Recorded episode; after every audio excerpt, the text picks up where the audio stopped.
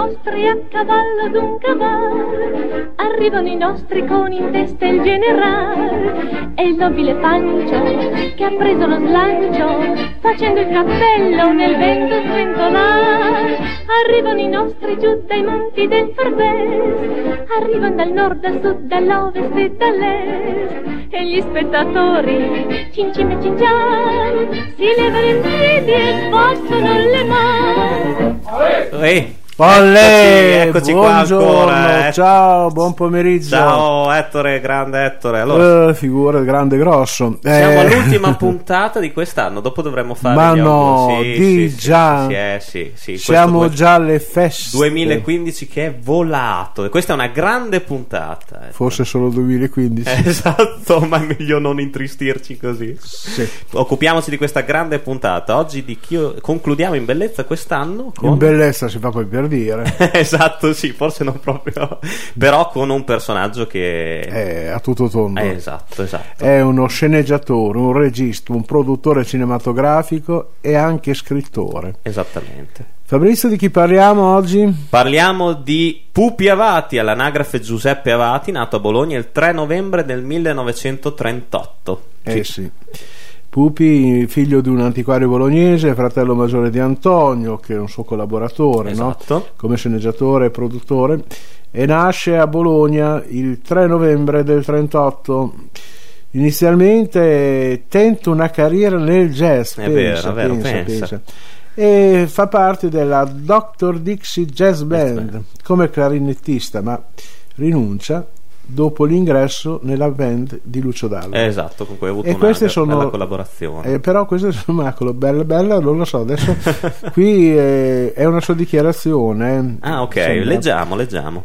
Il mio sogno era diventare un grande clarinettista jazz, ma un giorno nella nostra orchestra arrivò Lucio Dalla. All'inizio non mi preoccupai più di tanto perché mi pareva un musicista modestissimo, invece. Poi ha manifestato una duttilità, una predisposizione, una genialità del tutto impreviste. Mi ha tacitato, zittito, messo all'angolo. E io a un certo punto l'ho anche ho anche pensato di ucciderlo, buttandolo giù dalla Sagrada Famiglia di Barcellona, perché si era messo in mezzo tra me e il mio sogno. Però voglio dire una cosa, Sì. forse per questo che hai iniziato facendo dei gialli. mi sa di sì, infatti. Però eh, quello che non, mm, mi piacerebbe di chiederle è perché proprio dalla Sagrada Fa- Famiglia stava dalle, Ginelli. Ma in effetti è strano, cioè, ci ho pensato anch'io quando ho letto questa frase. sono di Bologna tutti e due, però es- no, eh. esatto, era più la fatica del viaggio. di anche, anche da San Michele in Bosco. cioè, Esattamente. Bene, però adesso sentiamo la voce sì, del, eh, del protagonista di oggi. in una splendida intervista a lui dedicata. Yes.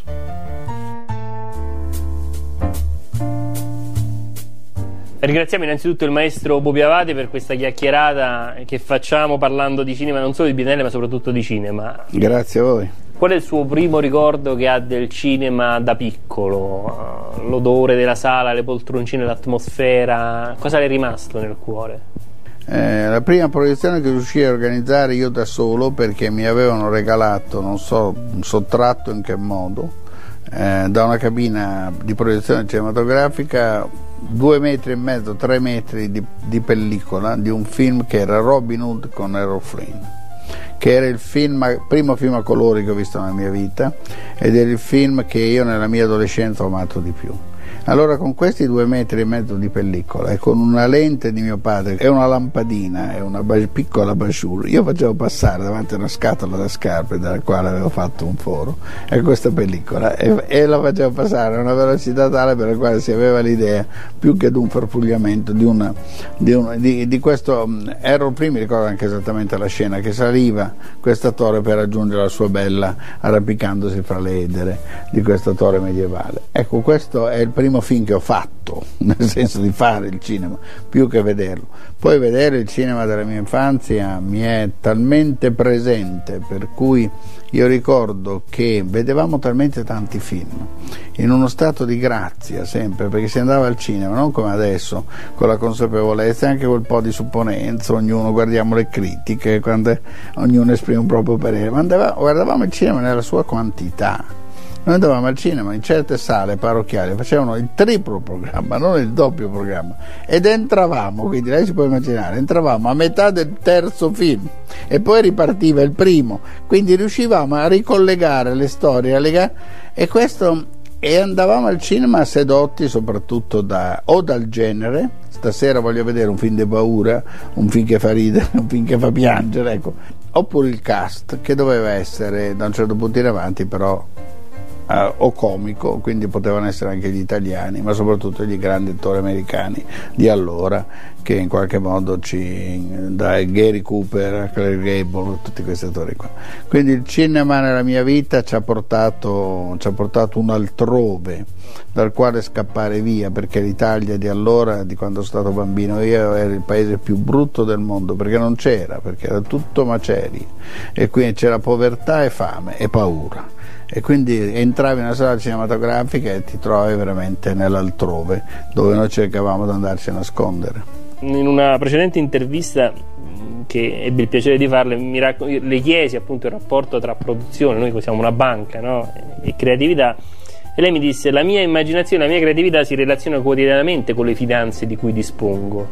C'è veramente eh, antitesi tra creatività di chi fa cinema e attenzione al budget, oppure possono essere conciliabili? Allora, seguendo veramente quelli che sono i nostri maestri, ai quali ispirarci in questo ambito, che sono i registi, gli autori americani, i registi americani, non c'è regista americano che non abbia una consapevolezza di quello che è un budget Ecco, e quindi che lo sappia gestire anche in termini di creatività, in termini narrativi.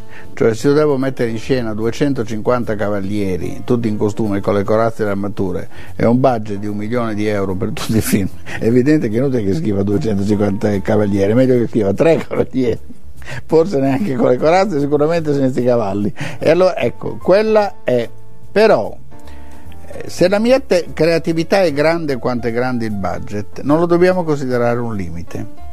Perché io quando ho fatto la mia prima esperienza di low budget, di basso costo, ed avvenne al mio terzo film, perché io prima avevo fatto dei film invece con, con, delle, con delle risorse, io scoprì quanto il basso costo invece avvicini la macchina da presa, la troupe, e ti renda così più agile così più nella disponibilità di poter veramente eh, acchiappare eh, con una facilità estrema senza la burocratizzazione delle grandi, grandi meccanismi. Io ho fatto dei film in cui per, veramente per cambiare la cravatta ad un attore bisognava portare la carta da bollo ci mettevo mezza giornata prima, de, prima, che tutti i reparti fossero d'accordo su cambiare quella cravatta. Mentre invece ho fatto altri film a bassissimo costo, invece dove si è riusciti veramente, e sono stati molto spesso i film di maggior successo, c'è anche questa coincidenza qua, in cui veramente sono riuscito a rubare Ecco, sfumiamo un attimo, quella, l'intervista durerebbe più del tempo che noi esatto, abbiamo. Che ci è concesso. E la vorremmo ascoltare tutta, condividerla con voi, ma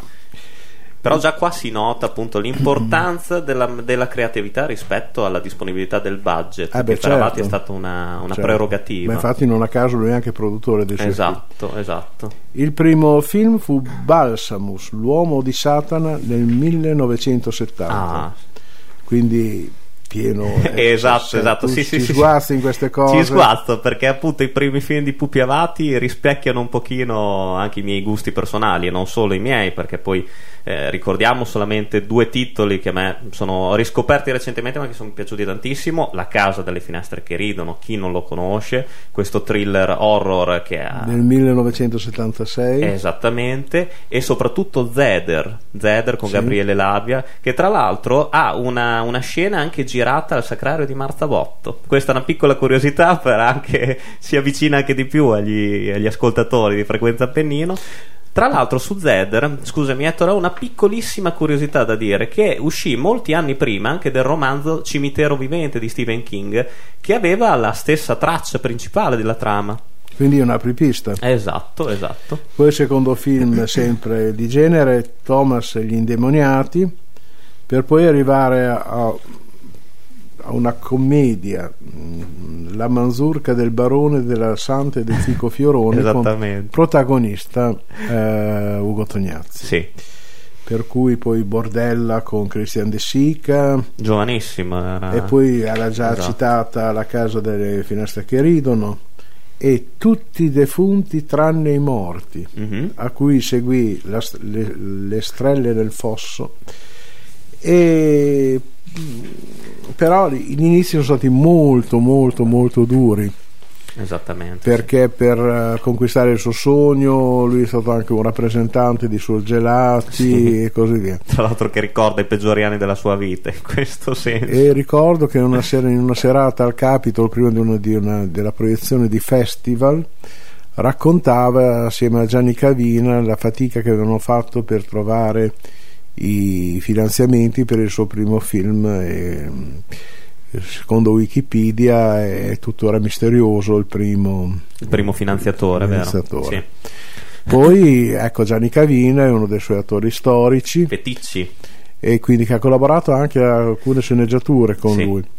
Però bisogna anche ricordare che Avati ha glorificato Carlo Delle Piane, un che era un grandissimo caratterista poco usato perché lui, eh, Carlo Delle Piane, era, eh, Delle Piane era noto soprattutto da ragazzino nei film con Naldo Fabrizi, con Alberto Sordi, poi era Sì. stato un po' dimenticato.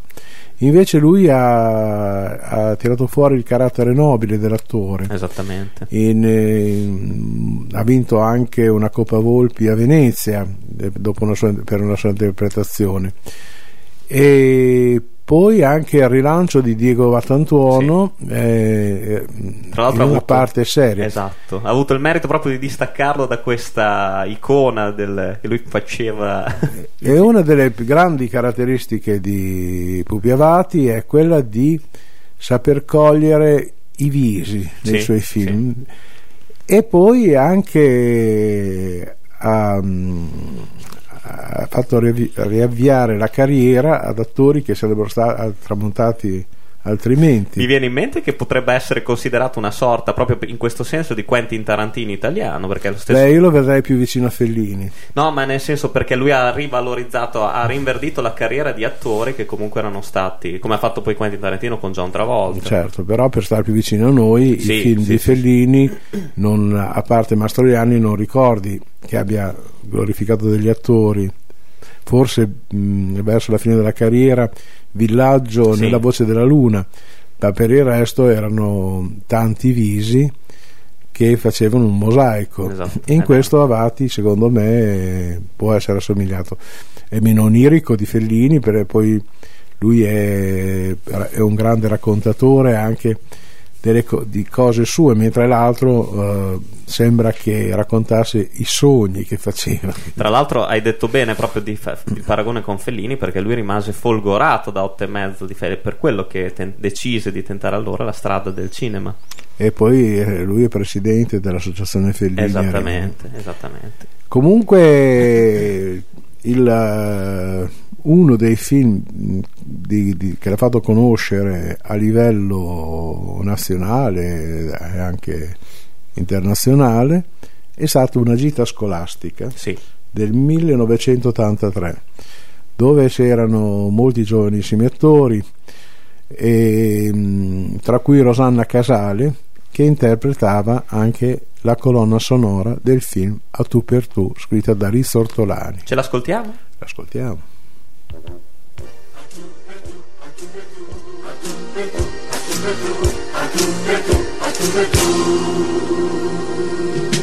Quando siamo a tu per tu, a tu per tu, a tu per tu, io non so parlare più, a tu per tu, a tu per tu, per l'emozione la mia bocca si blocca, mi si piegano i ginocchi e da sciocca. Rida, chiama, a volte piangerei. Quando invece non ci sei, Se non ci sei, se non ci sei, sola sola a casa mia, se non ci sei, se non ci sei, invento frasi traboccante think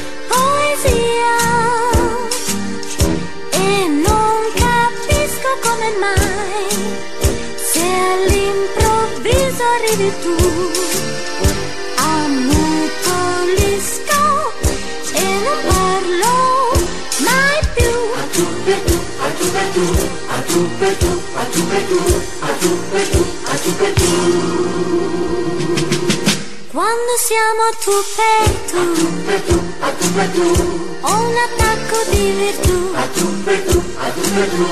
Vorrei toccarti, coccolarti, baciarti, i capelli scompigliarti, carezzarti, ma dico no, Insomma non ci sto.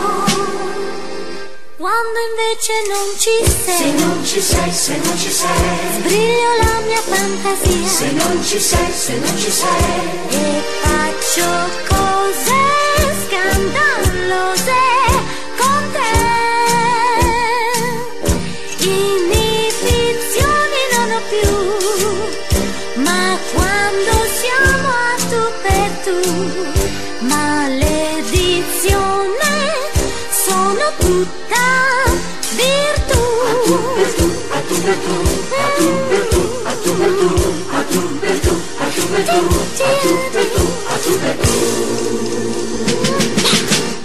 a tu per tu, Ettore. Eh sì, infatti, chi avesse dei dubbi. e quindi. Però lui voleva ricordare che oltre al sceneggiatore dei suoi film, di molti suoi film, Sì. è stato scene- co-sceneggiatore anche di, ad esempio, Salò le 120 giornate di Sodoma di, di Pasolini e di altri film. Esatto. Tra i suoi collaboratori, soprattutto all'inizio, ha avuto anche Maurizio Costanzo. Sì, sì, è vero. Poi il discorso del giallo non l'ha poi mai del tutto abbandonato perché infatti Esatto, nel tornato. 2007 è tornato con il nascondiglio, protagonista Laura Una Morante, straordinaria Laura Morante. Sidney Rome e altre attrici. E tra l'altro nel 1996 ti segnalo anche L'Arcano Incantatore con Vero. Stefano Dionisi. Beh, quello è per un po' sì, una cosa un po' più gotica. Sì, sì, sì, ha un po' di atmosfera cupa. E nel- mi ricorda anche un altro film che ho visto che ha segnato la regia di quello che io considero un altro grande regista sottovalutato, secondo me, che è Lamberto Bava. Eh, Pupi Avati scrisse Macabro, che è un film secondo me da recuperare, un, un buon thriller. Altri film nella sterminata eh, filmografia di Avati da, da ricordare: Magnificat, Sì, e I Cavalieri che fecero l'impresa. E però tornando alla gita scolastica c'erano molti at- giovani attori bolognesi eh, tipo Bob Messini, Mauro Marchese, eh, Lidia Broc- poi c'era Lidia, mm, lanciò anche Lidia Broccolino che poi dopo non, non so, non ho più visto da, no, altre infatti non è, non è stata. Non... E Nick 900 Eh, Nico 900 meripere- meriterebbe anche una puntata del, del nostro programma. certo e poi Davide Celli Sì, sì. giovani attori eh, esatto. E poi appunto, eh, e lì eh, vediamo l'opera Carlo delle Piane, che da lì, a- di lì in poi eh, farà molte apparizioni con, con Avati fino al clou di Regalo di Natale, dove vinse appunto, come abbiamo detto prima, la Coppa Volpi. Beh, all'inizio diciamo che ai, nei primi film un altro attore eh, che si può definire feticcio di Pupi Avati è il nostro comune amico Giulio Pizzirani, che forse avremo. Anche Giulio Pizziani ha fatto forse la, la carriera cinematografica con eh, lui è un grande Sì, attore di teatro. esatto.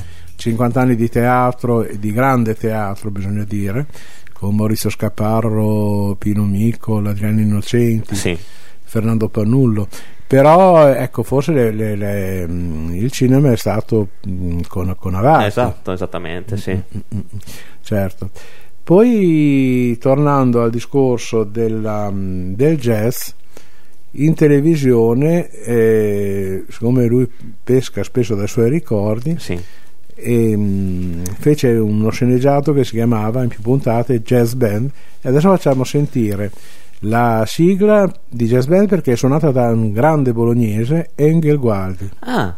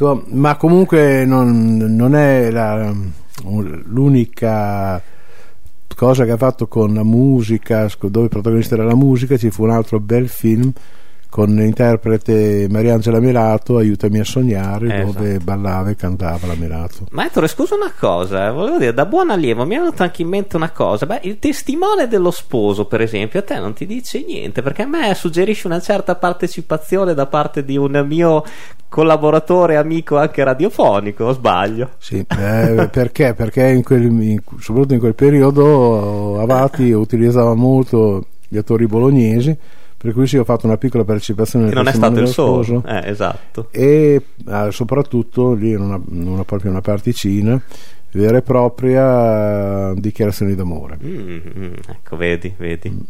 Sì, ma comunque in dichiarazioni d'amore c'era tutta Bologna, eh, perché era- si svolgeva nella Bologna del 48, protagonisti questi ragazzini e c'erano tanti ragazzini, tra l'altro c'era anche Andrea Sant'Anastaso, tra- e, mm, Ale- Alessio Modica, Ah, Alessio Modica, sì. e- che era il protagonista e noi eravamo i genitori di sti ragazzi qui.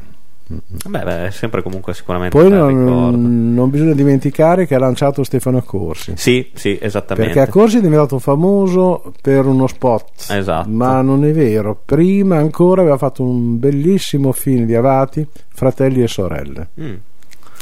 E vogliamo parlare un pochino anche, mm, giusto una cena anche dei premi che, che ha vinto Pupi Ma Avati. sì, Anche se i premi per me non sono poi così importanti, perché purtroppo mh, in quell'anno ci sono tanti film, magari ne viene premiato uno e ci si dimentica di un altro.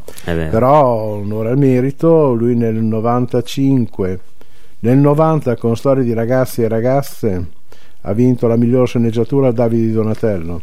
Nel 95 l'ha vinto, nel 2003 con Il cuore altrove come miglior regista ha vinto poi tante candidature, ma come dicevo, eh, già la candidatura può essere un premio perché mm, lo sappiamo che Sì. vince uno, non è che se- venga sempre il migliore. Esatto, ecco. esatto, questo sicuramente. Tra l'altro, ecco, eh, diciamo anche, forse non so se l'avevamo già accennato prima, abbiamo appena eh, ascoltato Jazz Band, appunto, la sigla, che non è altro poi che il, ehm, la storia, appunto, Eh, della... l'avevo detto. esatto, esatto, la band che lui ha partecipato. Lui, per- perché lui racconta sempre, parte sempre da sé, Eh, esatto. eh, ci sono molti suoi ricordi, è presente eh, molti ricordi della sua famiglia, di sua mamma e quindi que- mm, ricordando questo la, la Via degli Angeli fino alla, mm, mm, alla serie televisiva Sì, Il matrimonio, Il matrimonio, esatto. e così. Come, come scrittore ha pubblicato la sua autobiografia Sotto le stelle di un film. E interessante, interessante, molto, molto interessante. Invito sicuramente alla lettura e all'acquisto. Eh, comunque è un mezz'ora è passata in fretta. Oggi, Eh, quando si sai. parla di un grande, di un grande artista, Sì, una lunga carriera, eh, poliedrico Sì. e quindi così. Però ecco, diamo gli appuntamenti del Teatro Deo. Sì, volentieri. Diamo gli appuntamenti del Teatro Deon per questa settimana che appunto si avvicina alle feste. Dal 18 dicembre al 3 gennaio du- 2016, con una serata speciale il 31 di dicembre, la serata di Capodanno, abbiamo eh, in rappresentazione Il Rompiballe, tratto appunto dalla commedia teatrale di Francis Weber, con eh, Alessandro Fornari e Aldo Sassi nei ruoli dei protagonisti. Sono due punti di diamante della compagnia Teatro Aperto. Esattamente, per la regia di Guido Ferrarini. Benissimo. È una storia sicuramente di equivoci qui, po- qui pro quo con un duetto di, di att- di due personaggi dalla personalità inconciliabile tra di loro, perché uno è un killer e l'altro, diciamo, è appunto il rompiballe della situazione. Benissimo, allora non ci resta, eh, è l'ultima trasmissione dell'anno. Sì. Facciamo gli auguri di un buon anno e di una buona fine. E poi dicevano a Bologna una volta: Buona fine, buon princeppi. Esattamente. E ci rivedremo qui, ci risentiremo meglio qui nel 2016. Nel 2016 con tante altre puntate e tante altre novità. Ettore, auguroni, auguroni a tutti Tanti gli ascoltatori tutti. di Frequenza Appennino e appuntamento con Arrivano i nostri nel 2016. Ciao! Ciao!